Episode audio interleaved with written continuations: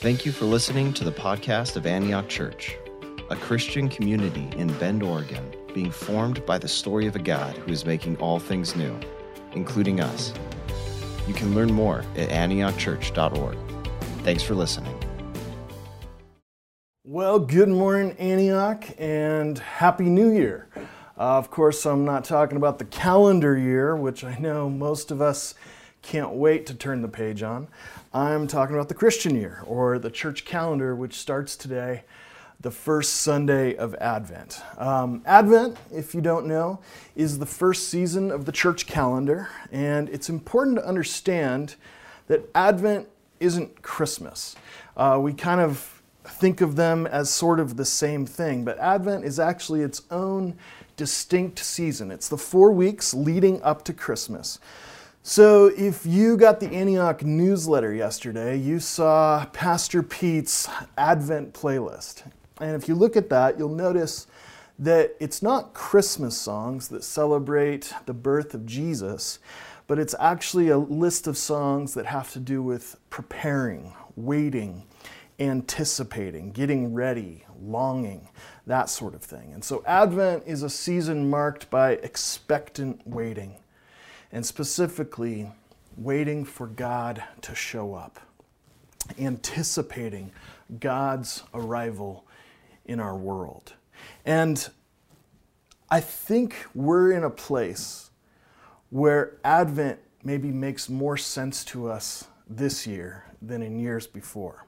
Like we have this collective longing for things to change, for things to get better, either for things to get back to way, the way they used to be or for some new reality to come in.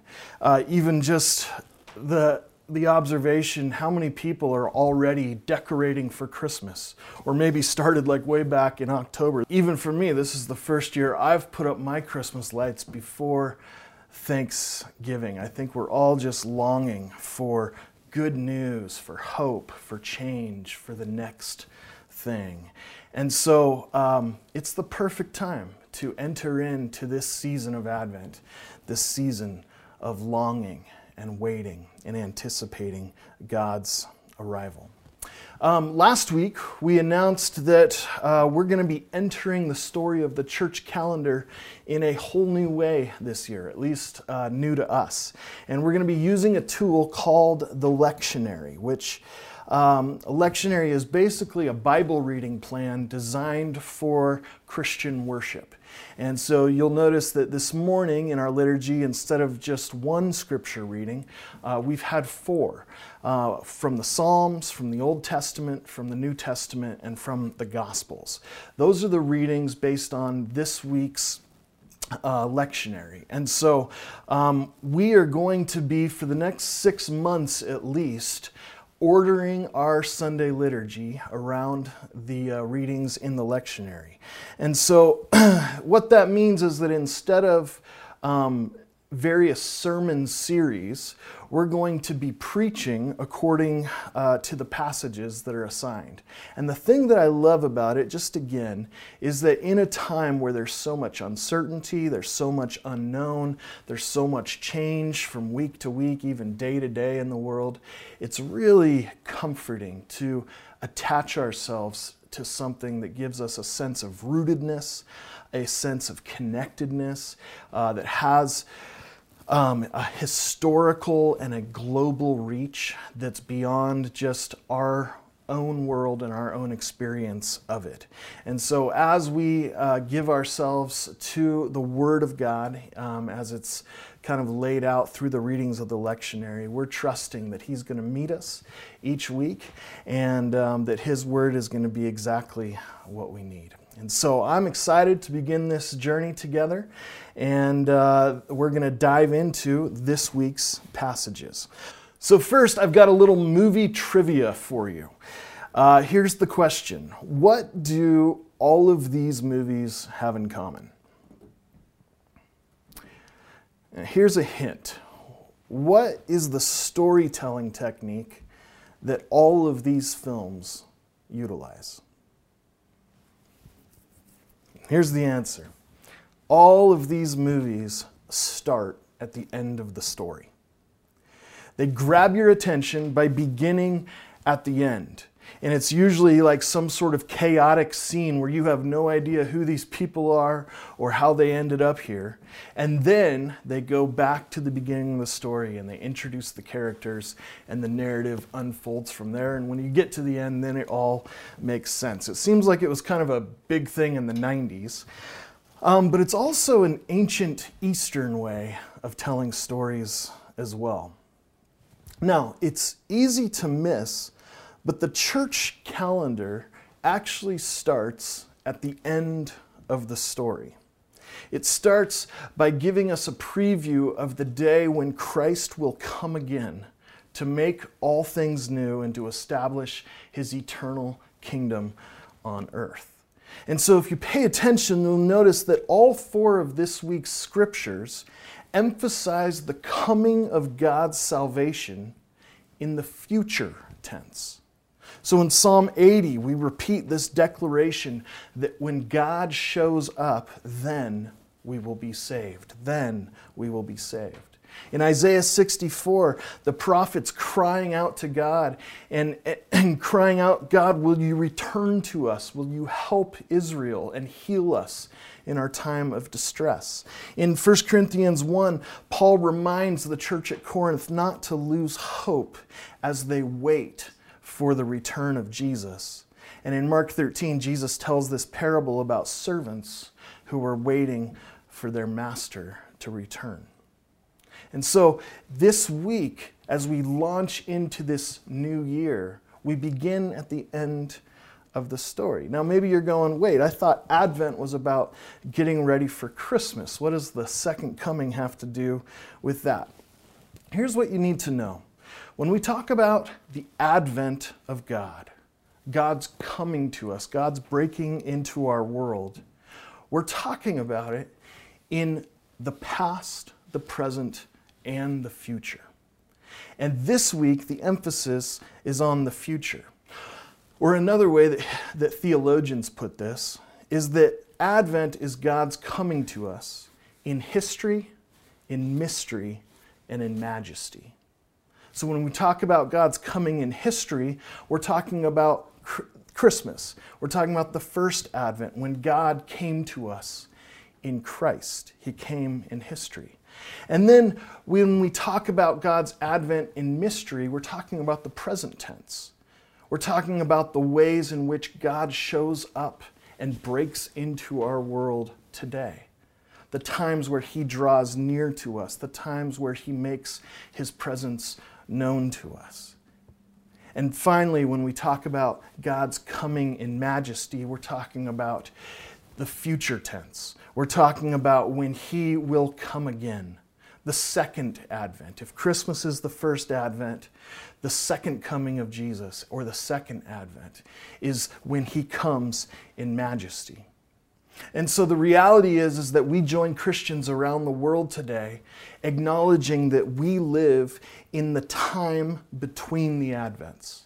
We live between the first and the second coming of Christ, or the time between the times. And so, over the next four weeks, we're going to be looking at the idea of waiting, preparing, anticipating for God's arrival in the past, present, and future tenses. Um, but this week, as we begin the journey, the emphasis is on the coming of God in majesty. So, um, eschatology is the theological term to talk about your working view of the end. End times, last things. Essentially, where is human history headed? And the truth is that everybody, not just Christians, everybody has an eschatology.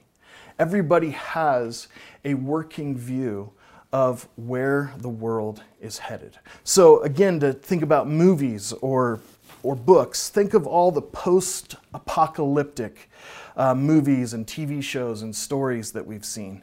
These um, stories that imagine this future dystopian world. Um, some great nuclear bomb has gone off, or there's been sort of, some sort of biochemical or natural disaster that has destroyed the earth, and the survivors are left fighting off zombies or whatever they need to do, trying to rebuild society.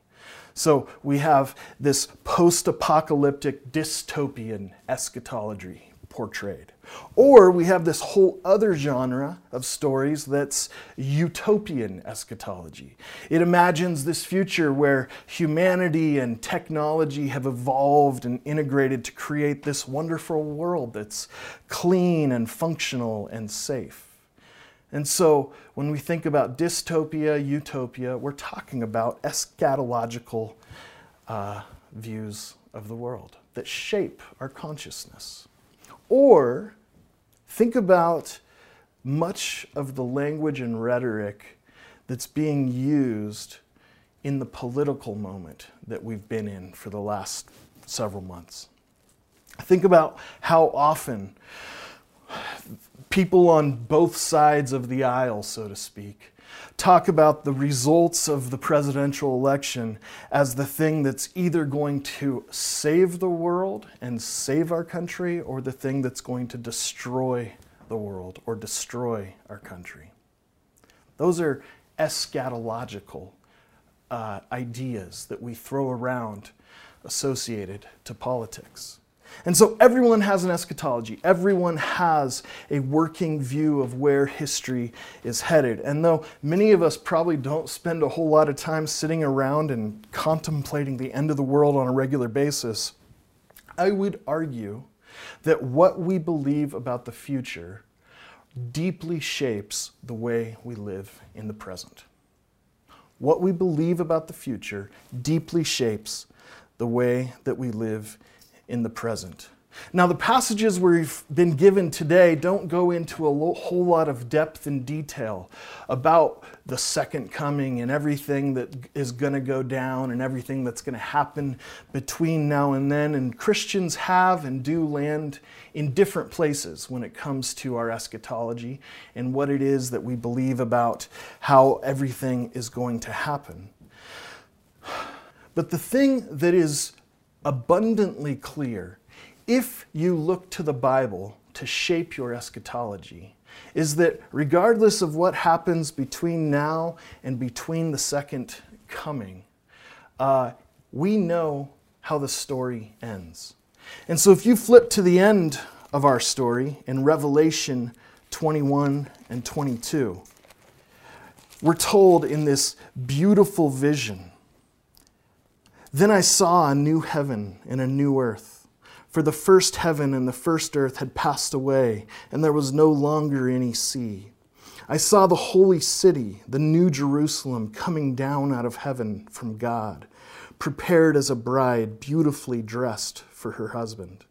And I heard a loud voice from the throne saying, Look, God's dwelling place is now among the people, and he will dwell with them.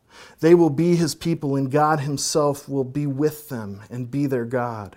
He will wipe every tear from their eyes. There will be no more death, or mourning, or crying, or pain, for the old order of things has passed away. The main thing that I want us to emphasize and to really get is that the emphasis in the story of the Bible is that at the end it isn't about God taking people away from earth up to a place called heaven, but it's this beautiful image of God bringing heaven to earth. That God in Christ will come to this world that He created, to this world that He loves. And in His Son Jesus, establish His eternal throne in this place and remake it and rebuild it and restore it into a new world, which is the world that we all long for. And so we can argue about left behind and rapture charts and all that kind of stuff, but it's so clear that at the end of the story, it's not about Christians escaping earth and going to heaven. It's about God bringing the fullness of the kingdom of heaven to earth. Now, here's why this is so important. If we miss that that's the way the story is headed. And instead, we think that the emphasis of the biblical story is getting away from earth, detaching from this world. Um, sometimes you hear people say, well, it's all going to burn anyways, right? So when that becomes the way that we understand the future history of God's world, it begins to really deeply shape the way that we live in that world now. N.T. Wright said it like this Evangelicals gave up believing in the urgent imperative to improve society about the same time that they gave up believing robustly in resurrection and settled for a disembodied heaven instead. And so we know that the invitation of Jesus is to follow him within this world. He calls us to lives of love and forgiveness and justice, caring for the poor, loving our enemies, proclaiming a gospel that's good news of great joy for all people. And if we embrace an eschatological vision of the future, where this world is kind of an afterthought, then we're not going to be able to actually follow Jesus and actually receive his invitation to partner with him in the reconciliation of all things, including us. And think about this amazing vision that we're given in Revelation 21 this vision of a world where there's no more death, no more mourning, crying, pain, no more war, no more cancer, no more abuse, no more COVID no more suicide or terrorism or pollution or rape. It's a world of shalom. It's the way things are supposed to be. And at the center of this new world is God Himself. It's not just that a new world has come, it's that God has come. He has come to us. And this is the hope that the biblical writers put forth for where human history is headed. And so, what we believe about the future, consciously or subconsciously, radically shapes the way we live in the present. So, if we believe that one day God is going to come and He's going to make everything new, then how does that shape the way we live now? Well, the first thing that it allows us to do is to lament. To lament is to voice our sincere sadness that things aren't the way they're supposed to be. In our Old Testament passage from this morning, Isaiah 64 has been called the most powerful song of communal lament in the entire Bible if you pay attention to this prayer or to this song. Oh, that you would rend the heavens and come down, that the mountains would tremble before you. As when fire sets twigs ablaze and causes water to boil, come down to make your name known to your enemies and cause the nations to quake before you. For when you did awesome things that we did not expect, you came down and the mountains trembled before you. Since ancient times, no one has heard, no ear has perceived, no eye has seen any God besides you who acts on behalf of those who wait for him. He goes on, it's this prayer of lament that's crying out to God from a place of desperation, from a place of pain, from a place of brokenness. God, where are you? We long for your presence. We long for your kingdom. We long to be able to see you, to sense you, to perceive that you're near. God, where are you? Oh, that you would tear open the heavens. This barrier that exists between our world and this world, though, that you would rip it apart and that you would come. We long for you to come. We wait for you. The Bible has a very realistic view of the world and a very realistic view of humanity. Almost the entire story of the Bible takes place in what we would call a fallen world, a broken world. A world that doesn't look much like at all the world that we're told about in Revelation 21 and 22. So, what do we do about that? Well, as those who believe that one day God will come again in Christ, we're able to look at the brokenness within the world and within ourselves and lament it. To bring those honest, uncensored prayers of pain to God. In the face of cancer, in the face of brokenness, in the face of poverty and need, before we try to do anything about it, the biblical authors invite us to turn to God and to acknowledge this is not the way things are supposed to be.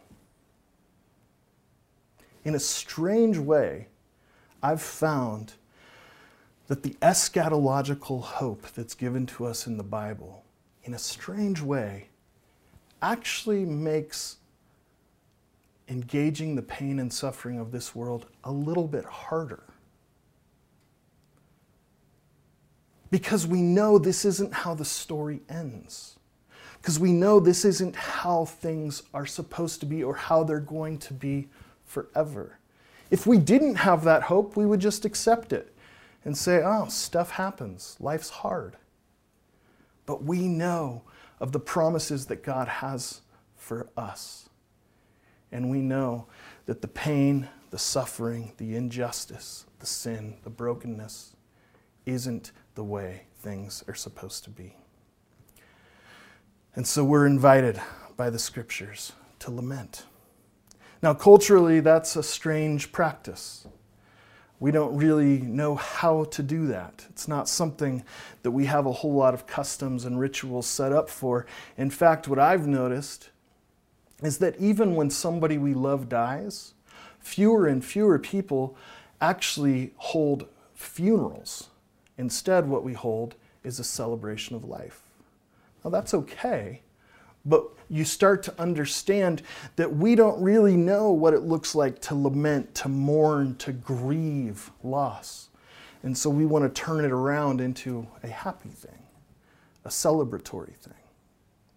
And so the invitation as we enter into this season of Advent is to continue to learn how to lament, to continue to cry out to God in those moments where we long for the heavens to be torn open and for Him to pour out His presence upon us. I know that for some of you right now, you don't have to imagine what that would feel like. To feel so disappointed in God or desperate for God that all you want is for Him to show up. All you want is for Him to draw near. All you want is for Him to hear your prayer. Oh, that you would open the heavens. And so, if that's you today, know that you're not alone. And though we aren't physically able to be together to worship today, you belong not just in this body of believers, but in God's family around the world and throughout history. As those who live as a people in waiting, a people in longing, a people who, as hard as it is at times, would continue to trust and to hope and to cry out for God to break in and bring His world to our world. Think about what would happen if the church actually lived deeply into this vision. Bonhoeffer said that the church of Christ witnesses to the end of all things. It lives from the end. It thinks from the end. It acts from the end. It proclaims its message from the end. If you go back in church, church history to the fourth century, there was this beautiful vision. If you think about the beauty and the complexity of the places of worship, the cathedrals, the church buildings. We look at them now if you go to a place like Europe and walk through these uh, incredible cathedrals with their art and their beauty and their mystery and their wonder, and we are kind of confused by that. But what they were doing was building little embassies of the New Jerusalem. That they understood that the church would be a place where we stepped into God's future, where the, the ground beneath our feet is the kingdom of heaven. Now, not in its fullness, not in its, in its entirety, but a glimpse and a preview. Now, even if we're not talking about our church building, what would it look like for a community of Christ followers to live in this world as visitors from the future? As those who know that this world isn't just the way it is, that God has a plan and a promise to make all things new. Back in Isaiah 64, he is praying this prayer of lament, but then when he gets down to verse 8, he says, Yet you, Lord, are our Father, and we are the clay, you are the potter, we are the work of your hand. Don't be angry beyond measure, Lord. Don't remember our sins forever. Oh, look on us, we pray, for we are all your people. Now, for us, to think about God or to refer to God as Father is pretty familiar. But here's what we need to understand that this prayer in Isaiah 63 and 64 is actually the only place in the entire Old Testament where God is referred to as Father. That would have actually been kind of a pagan idea that the Israelites would have avoided. But it appears that they're at a place of such desperation that three times in this prayer, the psalmist cries out, We have nothing left. We have nowhere else to turn. Yet you, Lord, are our Father. If we fast forward in the story a little bit to Mark chapter 1, the first advent has taken place. God has come into the world in Jesus.